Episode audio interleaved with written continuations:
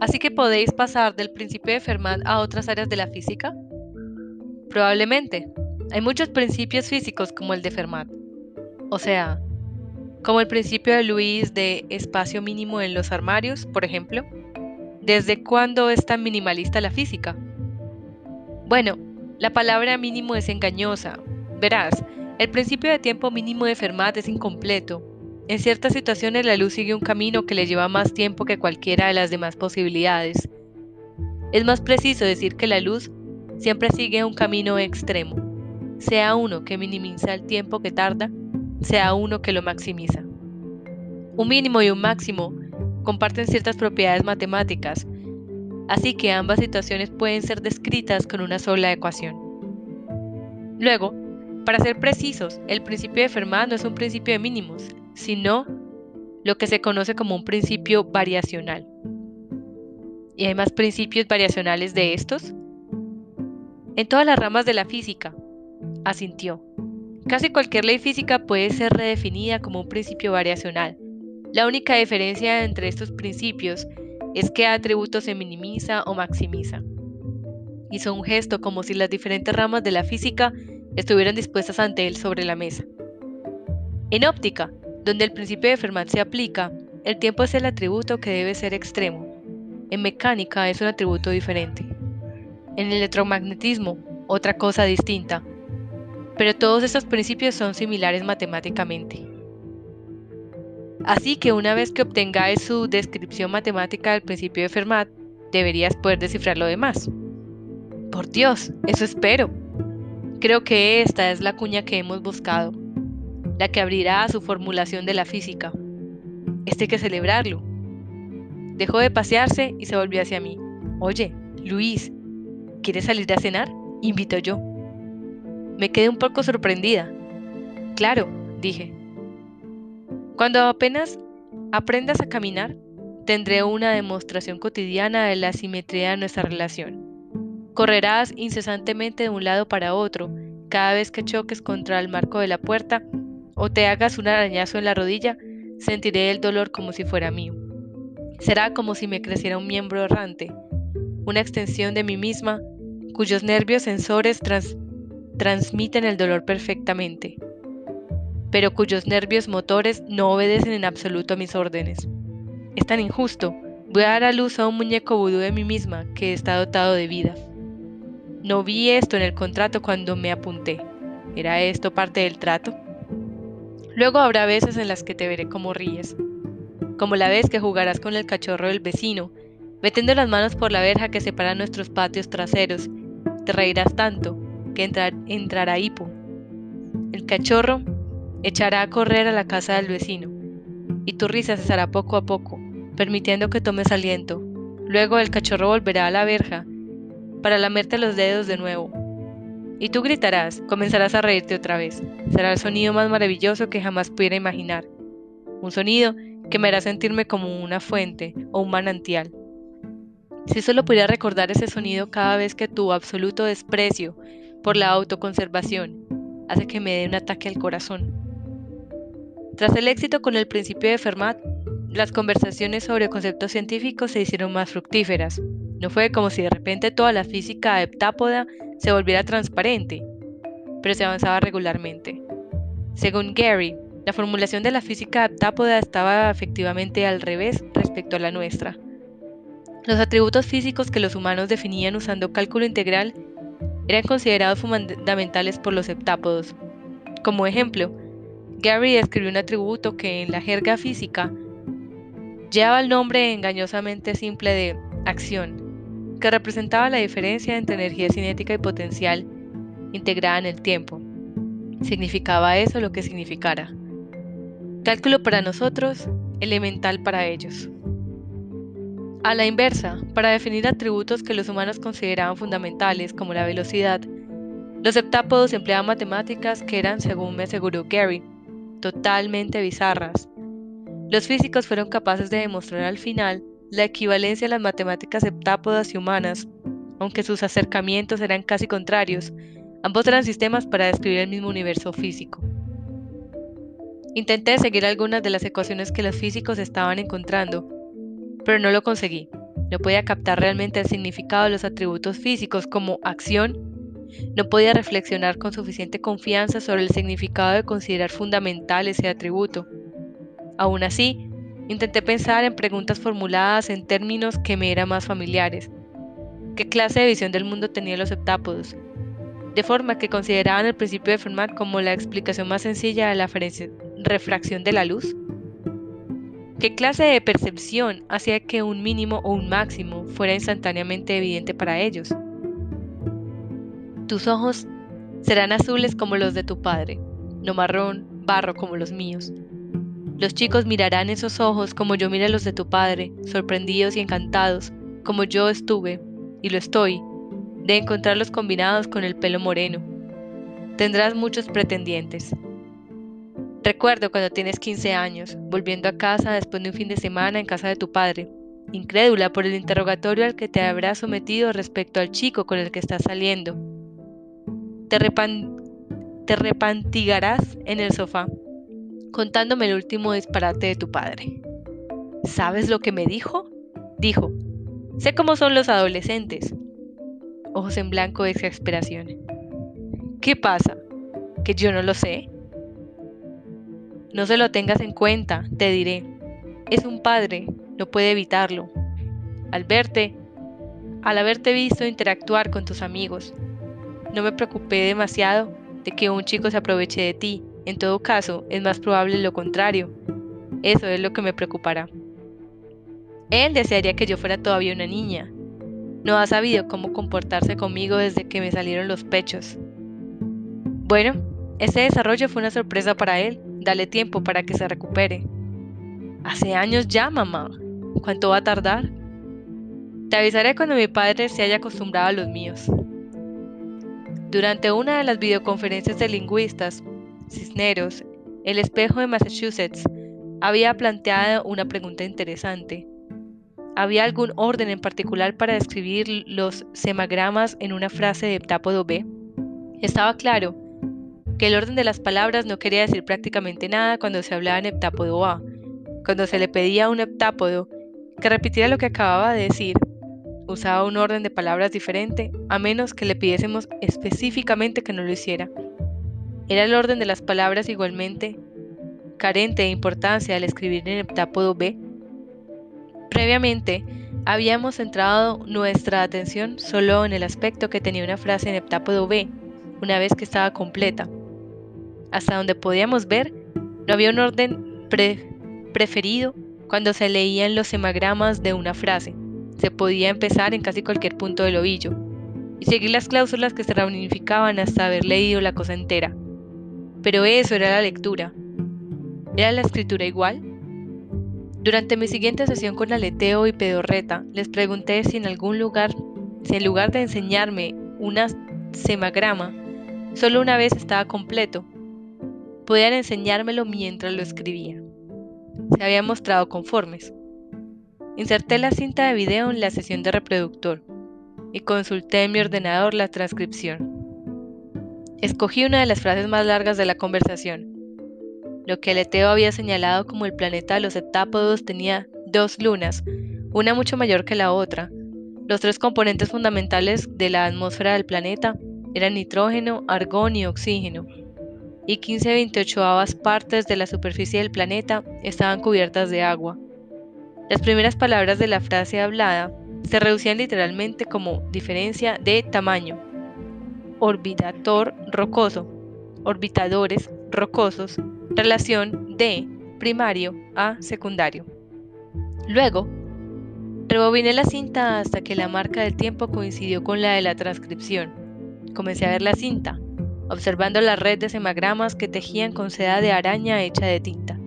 Lo rebobiné y vi varias veces. Finalmente congelé la imagen justo antes de que hicieran el primer trazo y antes de que comenzasen el segundo.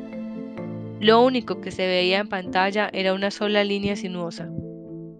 Comparando el trazo inicial con la frase completa, me di cuenta de que el trazo participaba en varias cláusulas diferentes del mensaje. Comenzaba en el semagrama de oxígeno, cumpliendo la función de determinante que lo diferenciaba de otros diversos elementos. Luego, bajaba para convertirse en la morfema de comparación en la descripción del tamaño de las dos lunas. Y por último, trazaba un arco para convertirse en una espina dorsal del semagrama para océano. Sin embargo, este trazo era una sola línea continua. Era el primero que escribió Aleteo. Eso significa que el heptápodo tenía que saber cómo sería la frase entera antes de poder escribir el primer trazo. Los otros trazos de la frase también atravesaban varias cláusulas, volviéndolas tan interconectadas que ninguna podía eliminarse sin rehacer la frase entera. Los heptápodos no escribían una frase semagrama a semagrama, la construían con trazos independientes de los semagramas individuales. Yo había visto antes un grado semejante de integración en diseños caligráficos, en especial los que empleaban en el alfabeto árabe. Pero esos diseños habían requerido una cuidadosa planificación por parte de calígrafos expertos. Nadie podía escribir un diseño tan complejo a la velocidad necesaria para mantener una conversación, al menos nadie humano. Hay un chiste que oí contar una vez a un humorista. Dice así, no sé si estoy lista para tener hijos. Le pregunté a una amiga que los tiene. Imagina que tengo hijos. ¿Qué probabilidad hay de que al hacerse mayores me echen la culpa de todo lo que no funciona en su vida.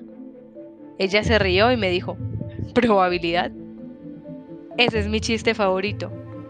Gary y yo estábamos en un pequeño restaurante chino, uno de los lugares de la zona que nos habíamos acostumbrado a frecuentar para huir del campamento. Estábamos comiendo los aperitivos, empanadillas con olor a carne de cerdo y aceite de sésamo, mis favoritos. Mojé uno en salsa de soya y vinagre. ¿Cómo te va con las prácticas de heptápodo B? Pregunté. Gary miró de soslayo el techo. Intenté mirarle a los ojos, pero no dejaba de moverlos. La has abandonado, ¿verdad? Dije. Ya ni siquiera lo intentas. Adoptó una maravillosa expresión de vergüenza. Lo que pasa es que no se me dan bien los idiomas, confesó. Pensé que aprender heptápodo B sería más parecido a aprender matemáticas que intentar hablar otro idioma. Pero no es así. Es demasiado extraño para mí. Te ayudaría a hablar de física con ellos. Probablemente, pero desde que hicimos nuestro gran avance me las puedo arreglar con solo unas pocas frases. Supongo que eso es justo, suspiré. Tengo que admitir que he renunciado a intentar aprender sus matemáticas. Así que estamos en paz. Estamos en paz bebí un poco de té, aunque quería preguntarte por el principio de Fermat. Hay algo que me parece raro, pero no puedo precisarlo. Lo que pasa es que no suena como una ley física. Una chispa apareció en los ojos de Gary. Apuesto a que sé a qué te refieres. Cortó una empanadilla en dos con sus palillos. Estás acostumbrada a pensar en la refracción en términos de causa y efecto, Alcanzar la superficie del agua es la causa y el cambio de dirección es el efecto. Pero el principio de Fermat suena raro porque describe el comportamiento de la luz en términos orientados a objetivos. Suena como un mandamiento dirigido a un rayo de luz. Minimizarás o maximizarás el tiempo que tardes en llegar a tu destino. Pensé en ello. Continúa. Es un viejo problema de filosofía de la física. La gente ha estado hablando sobre él desde que Fermat lo formuló en el siglo XVII. Planck escribió libros enteros sobre él. La cuestión es que, aunque la formulación habitual de las leyes físicas es causal, un principio variacional como el de Fermat es intencionado, casi teleológico. Hmm, es una forma interesante de expresarlo. Déjame pensarlo un momento. Saqué un rotulador y sobre mi servilleta de papel dibujé una copia del diagrama de Gary que había trazado en mi pizarra. De acuerdo, dije, pensando en voz alta. Digamos que el objetivo de un rayo de luz es tomar el camino más rápido. ¿Cómo lo consigue la luz? Bueno, si puedo hablar haciendo una proyección antropomórfica, la luz tiene que examinar los caminos posibles y calcular cuánto tardará por cada uno. Tomó la última empanadilla en la bandeja. Y para hacer eso, continué, el rayo de luz tiene que saber exactamente dónde está su destino. Si el destino estuviera en otro lugar, el camino más rápido sería diferente. Gary volvió a sentir. Eso es. La, idea de un camino más rápido no tiene sentido a menos que se especifique el destino. Y calcular cuánto se tarda por un camino dado también requiere información sobre lo que hay en ese camino, como por ejemplo, dónde está la superficie del agua. Yo seguía mirando fijamente el diagrama en la servilleta. Y el rayo de luz tiene que saber todo eso de antemano, antes de empezar a moverse, ¿verdad? Por así decirlo, dijo Gary. La luz no puede empezar a viajar en cualquier dirección y hacer rectificaciones más tarde, porque el camino resultante de este comportamiento no sería el más rápido posible. La luz tiene que hacer todos sus cálculos al principio de todo. Pensé para mí, el rayo de luz tiene que saber dónde acabará antes de poder elegir la dirección en la que empezará a moverse. Supe a qué me recordaba eso. Levanté la vista hacia Gary. Eso era lo que me estaba molestando. Recuerdo cuando tienes 14 años. Saldrás de tu dormitorio con un cuaderno electrónico cubierto de graffiti en la mano, trabajando en una redacción para el colegio. Mamá, ¿Cómo se llama la situación en que ambas partes pueden ganar? Yo levantaré la vista de mi ordenador y del artículo que estaré escribiendo. ¿Qué? ¿Algo como una situación mutuamente beneficiosa? Hay una palabra técnica para ella, un término matemático. ¿Te acuerdas de la vez que vino papá y se puso a hablar de la bolsa? Entonces la usó. Hmm, me suena de algo, pero no puedo recordar cómo la llamó. Tengo que saberlo. Quiero usar esa expresión en mi reacción de sociales. Siquiera puedo buscar información sobre ella a menos que sepa cómo se llama. Lo siento, yo tampoco lo sé. ¿Por qué no llamas a tu padre? A juzgar por tu expresión, ese es un esfuerzo mayor del que quieres hacer. En ese momento, tu padre y tú no os lleváis demasiado bien. ¿Puedes llamar a papá y preguntarle? No le digas que es para mí. Creo que le puedes llamar tú misma. Echarás humo. Por Dios, mamá, nunca consigo que me ayudéis con la tarea desde que papá y tú os separasteis. Es increíble la variedad de situaciones en las que puedes mencionar el divorcio. Yo te he ayudado otras veces con la tarea. Hace un millón de años, mamá. Hago como que no he escuchado. Te ayudaría con eso si pudiera, pero no me acuerdo cómo se llama. Te irás a tu dormitorio con una rabieta. Practicaba el heptápodo B a cada oportunidad, tanto con los otros lingüistas como yo sola. La novedad de leer un lenguaje semisiográfico lo hacía más atractivo que el A, y mis avances en la escritura me emocionaban. Con el tiempo, las frases que escribía se fueron haciendo más bellas, más cohesivas, había alcanzado el punto en el que funcionaba mejor si no pensaba mucho en ello. En lugar de intentar diseñar cuidadosamente una frase antes de escribir, podía simplemente empezar a escribir a trazos al instante. Mis trazos iniciales casi siempre resultaban ser compatibles con una representación elegante de lo que estaba intentando decir. Estaba desarrollando una habilidad como la que tenían los heptápodos. Más interesante era el hecho de que el heptápodo B estaba cambiando mi forma de pensar. Para mí, pensar significaba típicamente hablar con una voz interior, como decimos en mi profesión. Mis pensamientos estaban codificados fonológicamente. Mi voz interna hablaba normalmente en inglés, pero eso no era imprescindible. El verano después de mi último año de instituto, insistí, asistí a un programa de inmersión total para aprender ruso. Al final del verano estaba pensando e incluso soñando en ruso, pero siempre era ruso hablado. Diferente idioma, misma forma. Una voz hablando silenciosamente en voz alta. La idea de pensar en forma lingüística, pero no fonológica, siempre me había intrigado. Tenía un amigo que era hijo de padres sordos, creció usando el lenguaje de signos americano. Me decía que a veces pensaba en LSA en lugar de en inglés, yo me preguntaba cómo sería que los pensamientos de uno estuvieran codificados manualmente, razonar usando unas manos interiores en lugar de una voz interior. Con el heptápodo B, estaba experimentando algo igual de ajeno. Mis pensamientos se estaban codificando gráficamente. Había momentos como de trance durante el día, cuando mis pensamientos no se expresaban con mi voz interna, En su lugar, veía semagramas con el ojo de mi mente, brotando como escarcha en una ventana. Al adquirir mayor fluidez, los diseños semagráficos fueron apareciendo completamente formados, articulando incluso ideas complejas a la vez. Pero mi ritmo de pensamiento no era más rápido en consecuencia. En lugar de apresurarse hacia adelante, mi mente colgaba en equilibrio sobre la simetría que subyacía en los hemagramas. Los hemagramas parecían ser algo más que lenguaje, era casi como mandalas.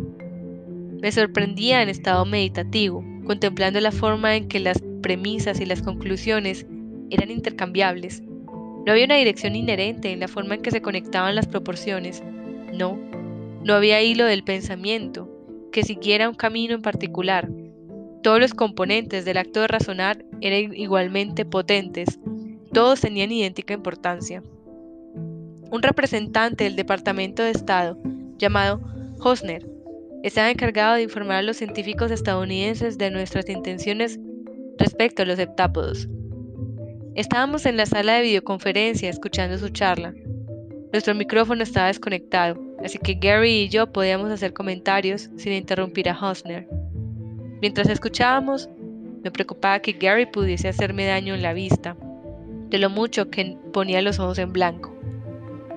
Deben de tener una razón para venir hasta aquí, decía el diplomático, con la voz distorsionada con los altavoces. No parece que su razón fuera la conquista, gracias a Dios. Pero si esa no es la razón, ¿cuál es? Son exploradores, antropólogos, misioneros, seas cuales sean sus motivos, tiene que haber algo que podamos ofrecerles. Quizá los derechos de la minería sobre nuestro sistema solar, quizá información sobre nosotros mismos, quizá el derecho a dirigir sermones a nuestra población, pero podemos estar seguros de que hay algo. Mi argumento es el siguiente, su motivo puede ser diferente al comercio, pero eso no quiere decir que no podamos comerciar. Solo tenemos que saber por qué están aquí y qué tenemos que ellos deseen. Una vez que tengamos esa información, podemos empezar las negociaciones comerciales. Tengo que subrayar que nuestra relación con los heptápodos no necesita ser de antagonistas, esta no es una situación en la que toda ganancia por su parte supone una pérdida por la nuestra, o viceversa. Si nos comportamos correctamente, tanto nosotros como los heptápodos resultaremos beneficiados. O sea, un juego de suma no cero, dijo Gary, afectando, afectado incredulidad. Dijo Gary, afectando incredulidad. Santo cielo, un juego de suma no cero. ¿Cómo? Te darás la vuelta, volviendo de tu habitación. Cuando ambas partes ganan, me acabo de acordar, se llama un juego de suma no cero. Eso es, dirás anotándolo en tu cuaderno. Gracias, mamá. Supongo que después de todo, sí que lo sabía, diré. Todos esos años con tu padre, algo debe habérseme pegado. Sabía que lo sabías, dirás. Me darás un abrazo, repentino y breve, y tu pelo olerá a manzanas. Eres la mejor. ¿Luis? Mm, lo siento, estaba distraída. ¿Qué decías? Decía que qué piensas de este señor Hosner. Prefiero no pensar. Eso ya lo he intentado yo. Ignorar al gobierno, a ver si desaparece. No lo ha hecho. Para probar la afirmación de Gary, Hosner seguía diciendo tonterías. Su tarea más inmediata es pensar en lo que hayan aprendido. Busquen cualquier cosa que pueda haceros de ayuda. ¿Ya ha habido alguna indicación de lo que quieren los heptápodos o de lo que valoran? Me cachis, nunca se nos pasó por la cabeza buscar esas cosas. Dije, nos pondremos a ello enseguida, señor. Lo triste es que eso es justo lo que tendremos que hacer, dijo Gary. ¿Alguna pregunta? preguntó Hosner. Burkhardt el lingüista al espejo de Fort Worth alzó la voz. Hemos hecho esas preguntas a los heptápodos muchas veces. Sostienen que están aquí para observar y sostienen que la información no está sujeta a comercio. Eso querría que pensásemos, dijo Hosner. Pero piénsenlo. ¿Cómo puede ser cierto? Sé que los heptápodos han dejado de hablarnos alguna vez durante cortos periodos. Eso puede ser una maniobra táctica por su parte. Si nosotros dejásemos de hablar mañana con ellos. Despiértame si dice algo interesante, dijo Gary. Yo iba a pedirte que hiciera lo mismo por mí. El día en que Gary me explicó el principio de Fermat, mencionó que casi todas las leyes físicas podían expresarse como principios variacionales. Sin embargo, cuando los humanos pensaban en las leyes físicas, preferían trabajar con ellas bajo su formulación causal. Eso era fácil de entender. Los atributos físicos que eran intuitivos para los humanos, como la energía cinética o la aceleración, eran todos propiedades de un objeto en un momento determinado del tiempo, y esto conducía a una interpretación cronológica, causal, de los acontecimientos. Cada momento viene del anterior. Las causas y los efectos crean una reacción en cadena que viene del pasado hacia el futuro. Por contra, los atributos físicos que eran intuitivos para los heptápodos como acción o esas otras cosas definidas mediante integrales, tenían sentido solo en el transcurso de un periodo de tiempo y esto conducía a una interpretación ideológica de los acontecimientos. Al ver los acontecimientos a lo largo de un periodo de tiempo, se reconocía que había un requisito que tenía que ser satisfecho, un objetivo a minimizar o a maximizar, y uno debía conocer los estados inicial y final para conseguir ese objetivo. Debía tener conocimiento de los efectos antes de que pudieran producirse las causas. Eso también estaba comenzando a entenderlo. ¿Por qué? Preguntarás de nuevo. Tendrás tres años. Porque es hora de irse a la cama. Te diré de nuevo. Habremos conseguido llegar hasta el punto de bañarte y ponerte en pijama, pero no más lejos. Pero si no tengo sueño, gemirás. Entrarás junto a la estantería cogiendo un video que quieres ver, tu más reciente táctica delatoria para no tener que irte al dormitorio. No importa, aún así tienes que irte a la cama. ¿Pero por qué? Porque soy la madre y lo digo yo. Realmente voy a decir eso, ¿verdad? Dios mío, que alguien me pegue un tiro, por favor. Te cogeré y te llevaré bajo el brazo hasta la cama, contigo llorando lastimosamente todo el rato. Pero mi única preocupación será mi propia alteración. Todos esos, juramentos hechos en la infancia que daría respuestas razonables cuando fuera madre, que trataría a mi hijo como una persona inteligente y razonable, todos se quedan en nada. Voy a convertirme en mi madre. Puedo combatirlo cuando quiera, pero no habrá forma de tener mi descenso por esa larga y horrible cuesta. Era realmente posible conocer el futuro, no sencillamente adivinarlo. Era posible saber lo que iba a pasar con absoluta certidumbre y con detalle.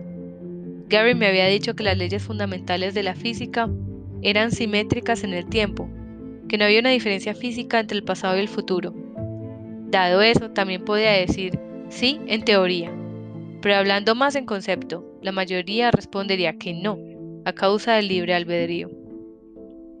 Me gustaba imaginarme esa objeción como una fábula de Borges. Pensad en una persona situada ante el libro del tiempo, la crónica que recoge cada hecho, pasado y futuro.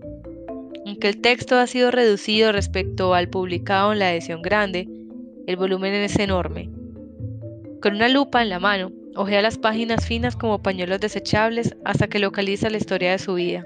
Encuentra el pasaje que describe cómo ojea el libro del tiempo y salta a la siguiente columna, donde se detalla lo que estará haciendo más tarde ese mismo día, con la información que ha leído en el libro. Apostará 100 dólares al caballo de carreras, a la porra con todo, y ganará 20 veces esa cantidad. El pensamiento de hacer justo lo que había pasado por la cabeza pero, siendo esta persona contestataria, ahora decide prescindir de cualquier apuesta de carreras. Ahí está la cuestión. El libro del tiempo no puede estar equivocado. Esta imagen se basa en la premisa de que una persona obtiene conocimiento del futuro real, no de un futuro posible. Si esto fuera un mito griego, las circunstancias conspirarían para que realizase su destino, a pesar de sus esfuerzos. Pero las profecías de los mitos eran notoriamente vagas. El libro del tiempo es muy específico y no hay forma de que puedan obligarla a apostar por un caballo de carreras de la forma en que está escrito. El resultado es una contradicción. El libro del tiempo debe ser correcto, por definición. Sin embargo, por mucho que el libro diga que ella hará una cosa, puede elegir hacer lo contrario. ¿Cómo pueden reconciliarse estos dos hechos? No pueden serlo, era la respuesta habitual. Un volumen como el libro del tiempo es una imposibilidad lógica, precisamente porque su existencia provocaría la contradicción anteriormente citada. O para ser generosos, algunos podrían decir que el libro del tiempo podría existir, mientras no fuera accesible a los lectores. Ese volumen se encuentra en una biblioteca especial y nadie tiene la tarjeta adecuada para entrar en ella. La existencia del libre albedrío quería decir que no podíamos conocer el futuro, y sabíamos que el libre albedrío existía porque teníamos una experiencia directa de él. La abolición es parte de la intrínseca de la conciencia, o no lo era. Y si la experiencia de conocer el futuro cambiase a una persona, y si evocase una sensación de urgencia, una sensación de obligación de actuar exactamente como sabía que debía hacerlo. Me paré ante el despacho de, Gary antes de marcharme. Abandono. ¿Querías comer algo? Claro, espera un momento, dijo, apartó el ordenador y juntó algunos papeles. Luego levantó la vista hacia mí. Eh, ¿quieres venir a cenar a mi casa esta noche? Cocino yo. Le miré dubitativa. ¿Sabes cocinar? Solo una receta, admitió. Pero es buena. Claro, dije. Cuenta conmigo. Estupendo. Solo tenemos que ir a comprar los ingredientes. No querría que te tomase la molestia. Hay un mercado, hay un mercado de camino a mi casa. No tardaremos nada. Fuimos en coches distintos, conmigo siguiéndole. Casi le pedí cuando giró repentinamente para entrar en un aparcamiento. Era un mercado sofisticado, no muy grande, pero caro. Altos jarros rellenos de comida importada se codiaban en utensilios especificados en las baldas de acero inoxidable de la tienda. Acompañé a Gary mientras cogía la albahaca, tomates, ajo, linguini. Hay una pescadería al lado, ahí podemos comprar almejas, dijo. ¿Suena bien? Pasamos por la sección de utensilios de cocina. Mi mirada vagó por los estantes, molinillos de pimienta, rajadores de ajo, tenacillas de ensalada, y se detuvo en la saladera de madera. Cuando tengas tres años, tirarás de un paño de cocina que estará sobre la mesa de la cocina y te volcarás esa ensaladera encima. Yo intentaré atraparla, pero no lo conseguiré. El borde de la ensaladera te hará un corte en la parte superior de la frente al que te habrá de poner un solo punto. Tu padre y yo te abrazaremos mientras sollozas manchada con la salsa César, esperando durante horas en la sala de urgencias. Alargué la mano y cogí la ensaladera de la palda. El movimiento no me pareció algo que me hubiera forzado a hacer, al contrario, pareció tan urgente como mi prisa por coger la ensaladera cuando caiga sobre ti. Un instinto que parece correcto seguir. Me vendría bien una ensalada como esta. Gary miró la ensaladera y asintió con aprobación. ¿Ves? Aquí ha sido una buena idea que tuviera que pasar por el mercado. Sí que lo fue. Nos ponemos a la cola para pagar la compra. Pensad en la frase, el conejo está listo para comer. Interpretar que conejo es el objeto de comer. Y la frase era el anuncio de que la cena estaría servida enseguida. Interpretar que conejo es el sujeto de comer. Y es una indicación como la que una niña pequeña podría decir a su madre para que abra la bolsa de alimento para conejos de purina. Dos expresiones muy diferentes, de hecho, probablemente eran mutuamente excluyentes en el mismo hogar. Sin embargo, ambas eran interpretaciones válidas. Solo el contexto podría determinar qué significaba la frase. Pensaba en el fenómeno en que la luz toque el agua en un ángulo dado, y viaje a través de ella en un ángulo diferente. Explicarlo diciendo que una diferencia en el índice de refracción provocó que la luz cambiase de dirección y se ve el mundo con lo que veían los humanos. Explicando diciendo que la luz minimizó el tiempo en la que necesitaba para viajar hacia su destino y se ve el mundo como, si, como lo veían los heptápodos. Dos interpretaciones muy distintas.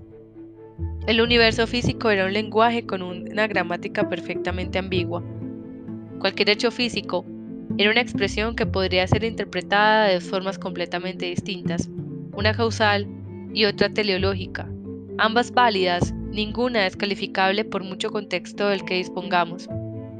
Cuando los antepasados de los humanos y los heptápodos adquirieron una chispa de conciencia, percibieron el mismo mundo físico, pero interpretaron sus percepciones de forma diferente.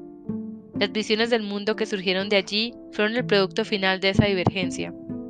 Los humanos habían desarrollado un modo de conciencia secuencial, mientras que los heptápodos habían desarrollado un modo de conciencia simultáneo. Nosotros experimentábamos los acontecimientos en un orden y percibíamos la relación entre ellos como causa y efecto.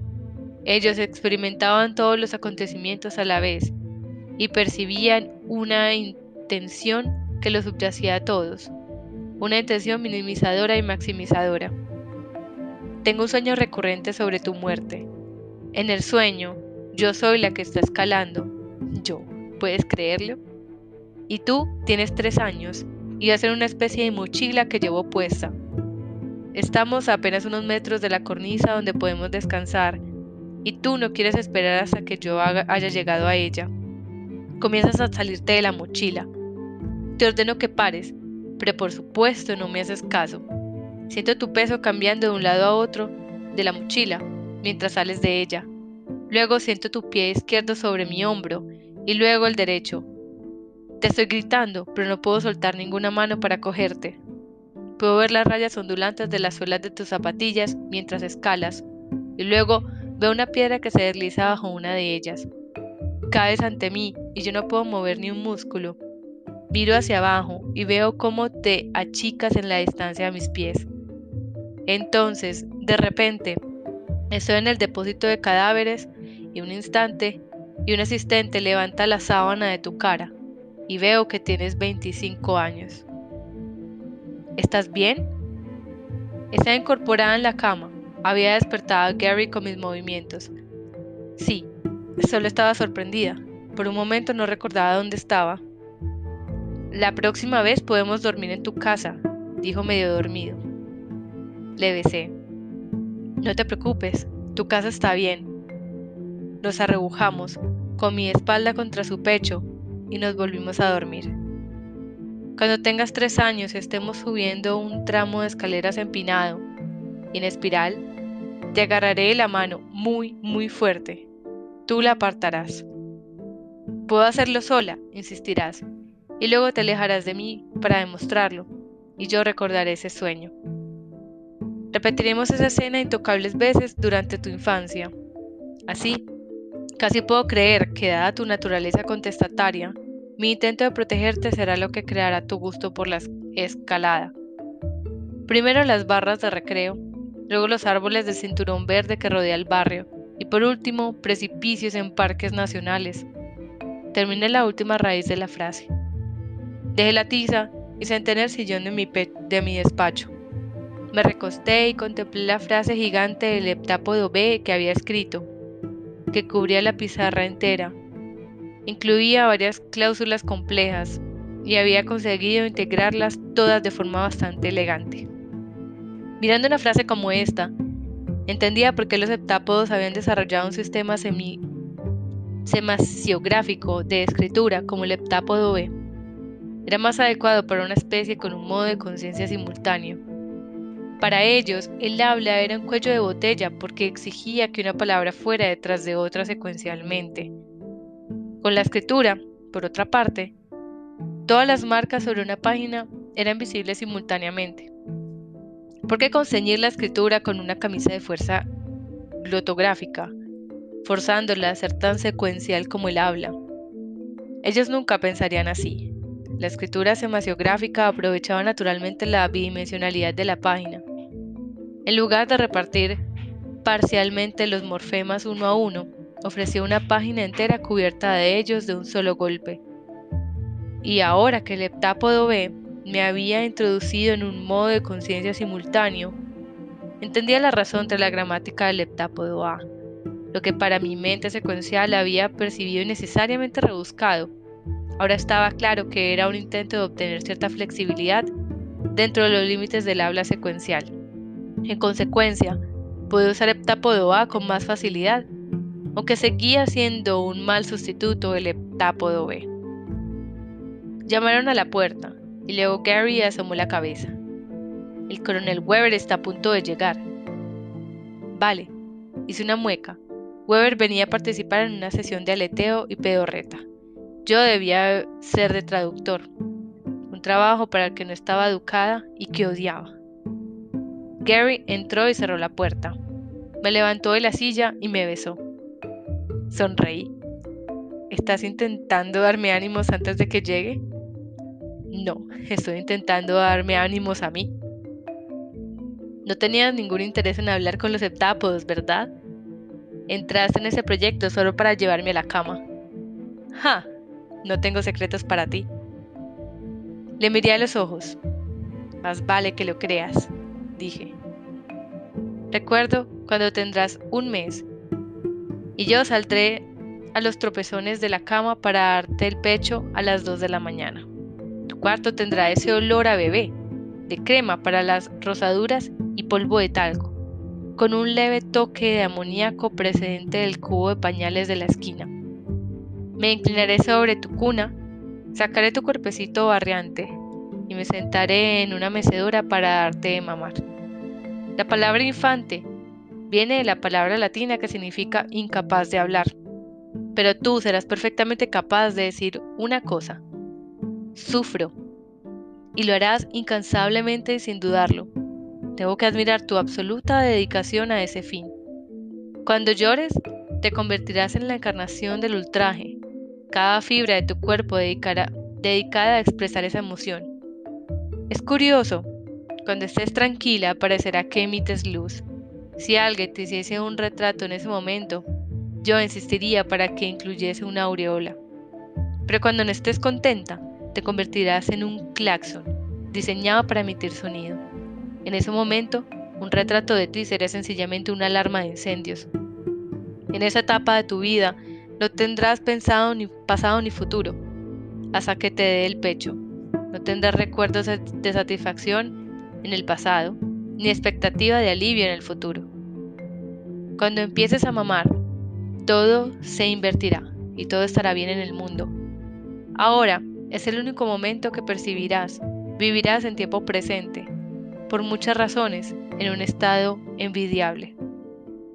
Los heptápodos no son libres ni están predestinados tal y como entendemos esos conceptos. No actúan de acuerdo con un albedrío ni con y son autómatas indefensos.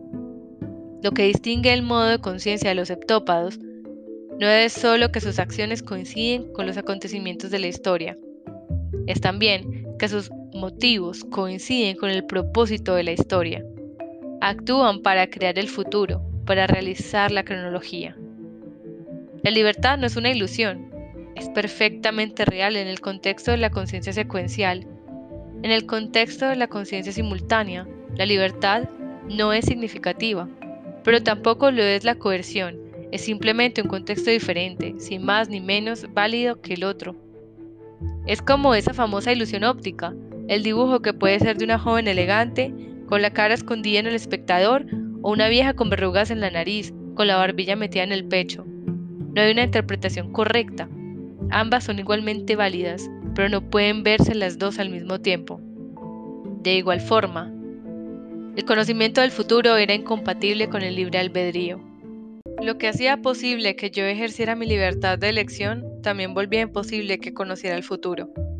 El contrario, ahora que conozco el futuro nunca actuaría contra ese futuro, incluyendo decirles a los demás lo que sé. Los que conocen el futuro no hablan sobre él. Aquellos que han leído el libro del tiempo nunca lo admiten. Encendí el reproductor de video metí la cinta en una sesión de espejo de Fort Worth. Un negociador diplomático estaba discutiendo los pentápodos con los septápodos de allí, con Bulgar haciendo de traductor. El negociador estaba describiendo las creencias morales de los humanos, intentando establecer las bases para el concepto del altruismo.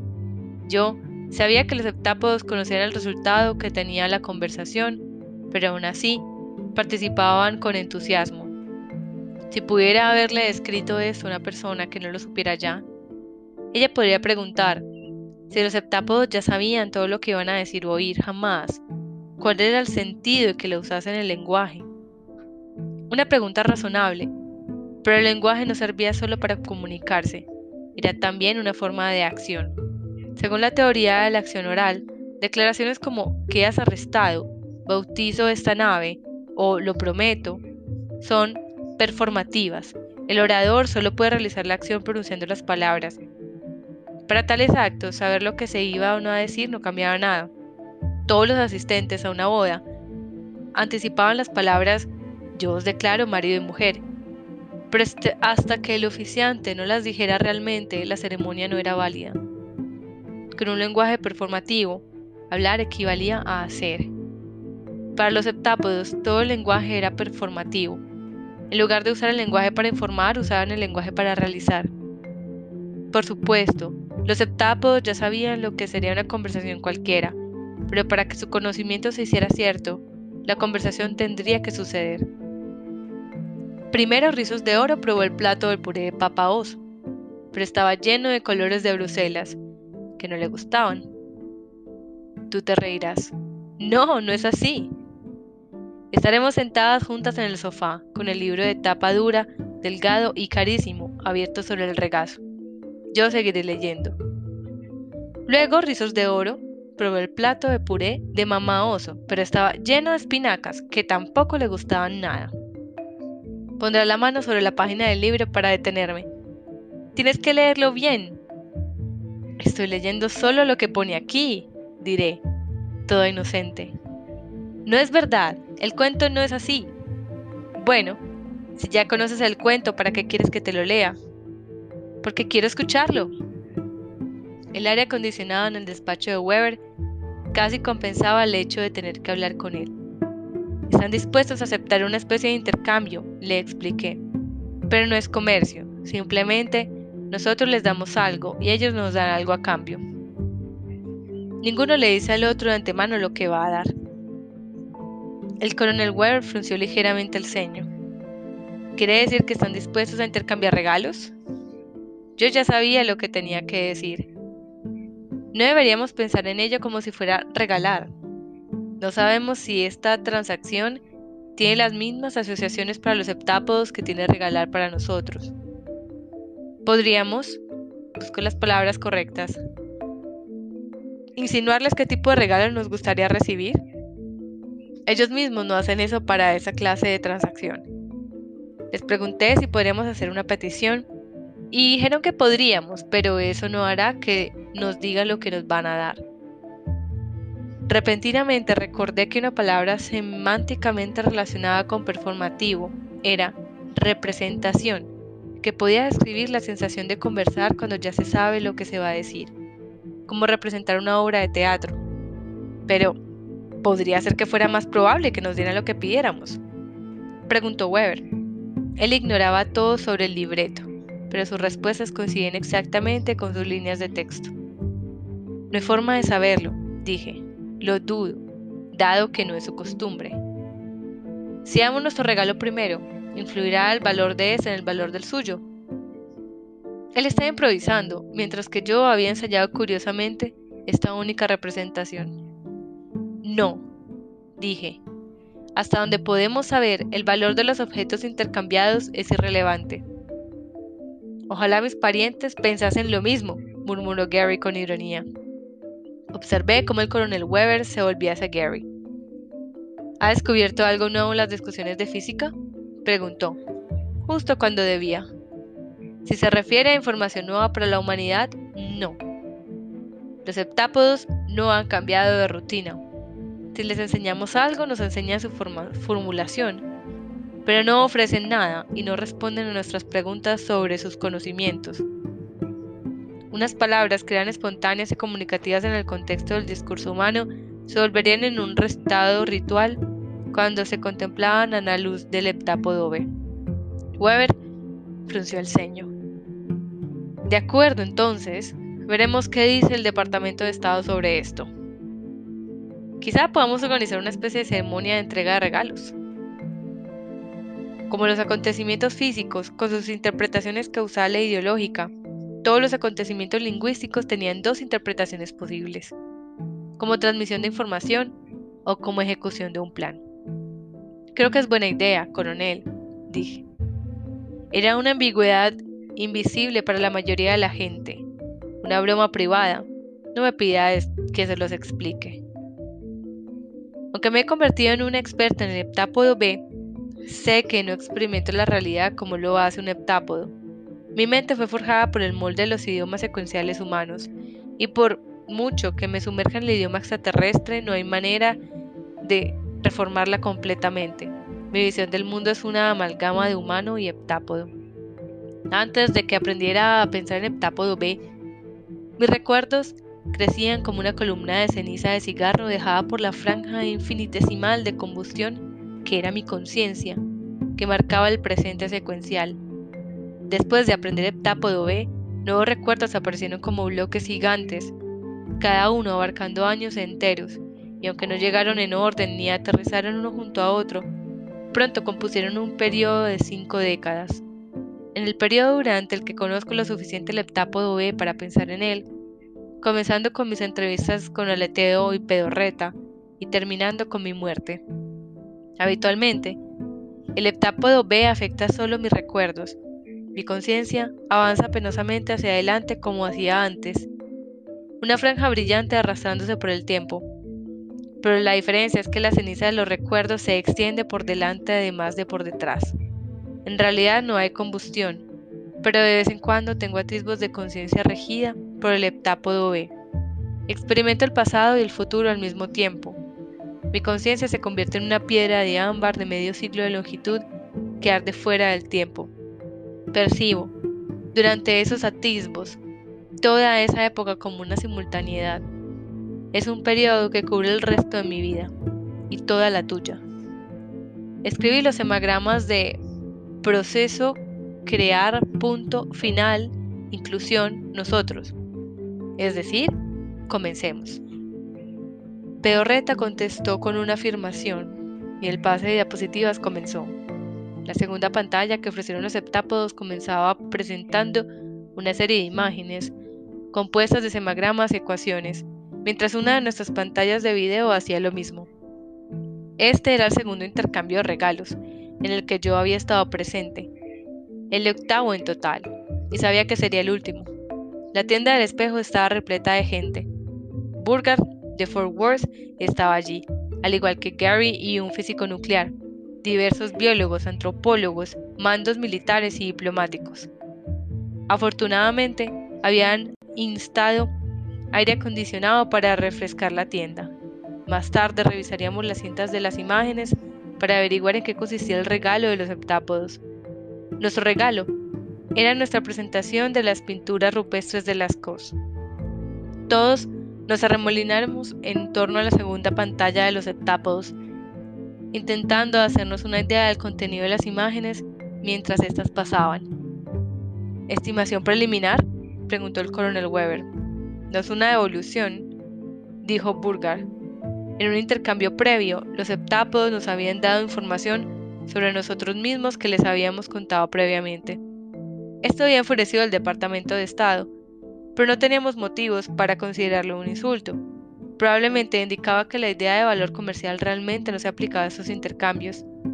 No excluía la posibilidad de que los heptápodos pudieran ofrecernos todavía una propulsión especial, o la fusión fría, o algún otro maligno que hiciera realidad nuestros sueños. Parece química inorgánica, dijo el físico nuclear, señalando una ecuación antes de que la imagen fuese sustituida por otra. Gary asintió. Podría ser tecnología de materiales, dijo. Quizá por fin estemos consiguiendo algo, dijo el coronel Weber. Quiero ver más dibujos animados, susurré en voz baja para que solo Gary pudiera oírme. E hice pucheros como una niña. Él sonrió y me dio un codazo. En realidad deseaba que los heptápodos nos hubieran dado otra conferencia sobre xenobiología, como en los dos intercambios anteriores. A juzgar por estos, los humanos eran más parecidos a los heptápodos que cualquier otra especie con las que se hubieran encontrado nunca. A una conferencia más sobre historia heptápoda. Estas habían estado plagadas de absurdos lógicos aparentes, pero de todas formas eran muy interesantes. No quería que los septápodos nos dieran nueva tecnología, porque no quería ver lo que nuestros gobiernos podían hacer con ella. Observé a Pedorreta mientras intercambiábamos información, buscando algún comportamiento anómalo. Estaba de pie y apenas se movía, como era habitual. No vi ninguna indicación de lo que sucedería muy pronto. Al cabo de un minuto, la pantalla de los septápodos se apagó, y un minuto después, la nuestra también. Gary y la mayoría de los demás científicos se agruparon en torno a una pequeña pantalla de video que estaba volviendo a mostrar la presentación de los septápodos. Podía oír que hablaban de que necesitaban llamar a un físico de estado sólido. El coronel Weber se volvió. Ustedes dos, dijo, señalándolos a mí y a Burgard. Acuerden la hora y el lugar del siguiente intercambio. Luego se unió a los demás ante la pantalla. Oído, cocina, dije. Le pregunté a Burgar, ¿haces tú los honores o los hago yo?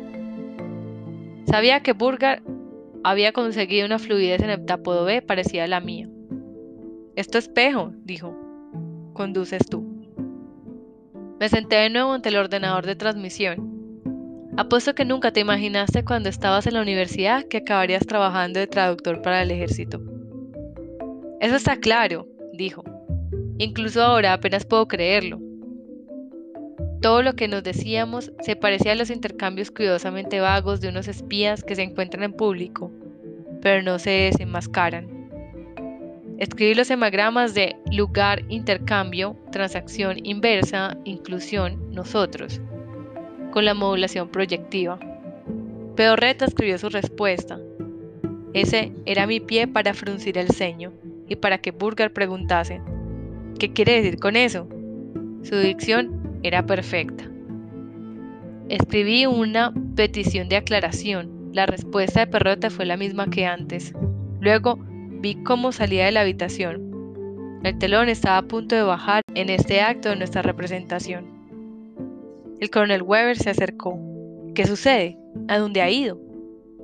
Dijo que los etápodos van a marcharse, le dije, no solo él, todos ellos. Vuélvalo a llamar, pregúntele qué quiere decir. No creo que Pedorreta lleve una busca, dije. La imagen de la habitación en el espejo desapareció tan abruptamente que mis ojos tardaron un momento en darse cuenta de lo que estaba viendo. Era el otro lado de la tienda del espejo. El espejo se había vuelto completamente transparente. La conversación en torno a la pantalla se apagó. ¿Qué cojones está pasando aquí? dijo el coronel Weber. Gary se acercó al espejo y luego dio la vuelta para quedar del otro lado. Tocó la superficie posterior con una mano. Yo podía ver los pálidos óvalos en, los puntos en que las yemas de sus dedos tocaban el espejo. Creo, dijo, que acabamos de ver una demostración de transmutación a distancia. Oí el sonido de pisadas rápidas sobre la hierba seca. Un soldado entró por la puerta de la tienda, corto de aliento por la carrera con un gran walkie-talkie en la mano. Coronel, mensaje de... Weber le, arrebató el walkie-talkie. Recuerdo cómo será mirarte cuando tengas solo un día. Tu padre se habrá ido un momento a la cafetería del hospital. Y tú estarás en la cuna y yo me inclinaré sobre ti. Tan poco tiempo después del parto, yo me seguiré sintiendo como una toalla escurrida. Tú parecerás incongruentemente diminuta, dado lo enorme que sentí durante el embarazo. Podía jurar que allí dentro había espacio para alguien mucho más grande y robusto que tú. Tus manos y tus pies eran largos y delgados, aún no suelos. Tu cara aún estará toda roja y chupada, con los párpados hinchados y apretados en la frase de aspecto de gnomo que antecede a la de querubín. Pasaré un dedo por tu vientre, maravillándome de la increíble suavidad de tu piel, preguntándome si la seda rasparía tu cuerpo como si fuera arpillera. Entonces te menearás, retorciendo el cuerpo mientras estiras las piernas una detrás de otra, y yo reconoceré ese gesto porque te he sentido hacerlo dentro de mí muchas veces. Así que ese es el aspecto que tiene. Me sentiré eufórica ante la prueba de un lazo exclusivo madre-hija. Esa certidumbre de que tú Eres a quien yo llevé dentro. Incluso si nunca te hubiera visto antes, sería capaz de distinguirte en un mar de bebés. No, no es ese. No, ese tampoco es ella. Espere, ese de allí, sí, es ella, es mi hija. El último intercambio de regalos fue la última vez que vimos a los heptápodos, todos a la vez, por todo el mundo. Sus espejos se volvieron transparentes y sus naves salieron de la órbita. El análisis posterior de los espejos reveló que no eran más que láminas de silicio fundido completamente inertes. La información de una última sesión de intercambio describía un nuevo tipo de materiales superconductores, pero más tarde resultó que era una copia del resultado de una investigación que acababa de completarse en Japón. Nada que los humanos no supieran ya. Nunca supimos por qué se fueron los heptápodos, de la misma forma que no supimos qué los había traído hasta aquí o por qué actuaban como lo hicieron. Mi propia nueva conciencia no me da ese tipo de conocimiento. El comportamiento de los heptápodos era presumiblemente explicable desde un punto de vista secuencial, pero nunca encontramos esa explicación. Me hubiera gustado experimentar más la visión del mundo heptápoda, sentir cómo ellos se sentían. Entonces, quizá podría sumergirme completamente en la necesidad de los acontecimientos, como deben de estar ellos, en lugar de chapotear en la orilla durante el resto de mi vida. Pero eso nunca sucederá. Sentiré practicando los lenguajes heptápodos como lo harán los otros lingüistas de los equipos de los espejos. Pero ninguno de nosotros llegará más lejos de donde llegamos cuando los heptápodos estaban aquí. Trabajar con los heptápodos cambió mi vida. Conocí a tu padre y aprendí heptápodo P. Y ambas cosas hacen posible que te conozca ahora aquí en el patio a la luz de la luna. Con el paso del tiempo, dentro de muchos años, ya no tendré a tu padre ni te tendré a ti. Lo único que tendré de este momento es el idioma aptápodo. Así que presto atención y capto cada detalle. Desde el comienzo sabía cuál era mi destino y elegí mi camino de acuerdo con él. Pero estoy viajando hacia un extremo de alegría o de dolor. Conseguiré un mínimo o un máximo. Esas preguntas están en mi mente cuando tu padre me pregunta, ¿quieres tener un hijo? Y yo sonrío y respondo, sí.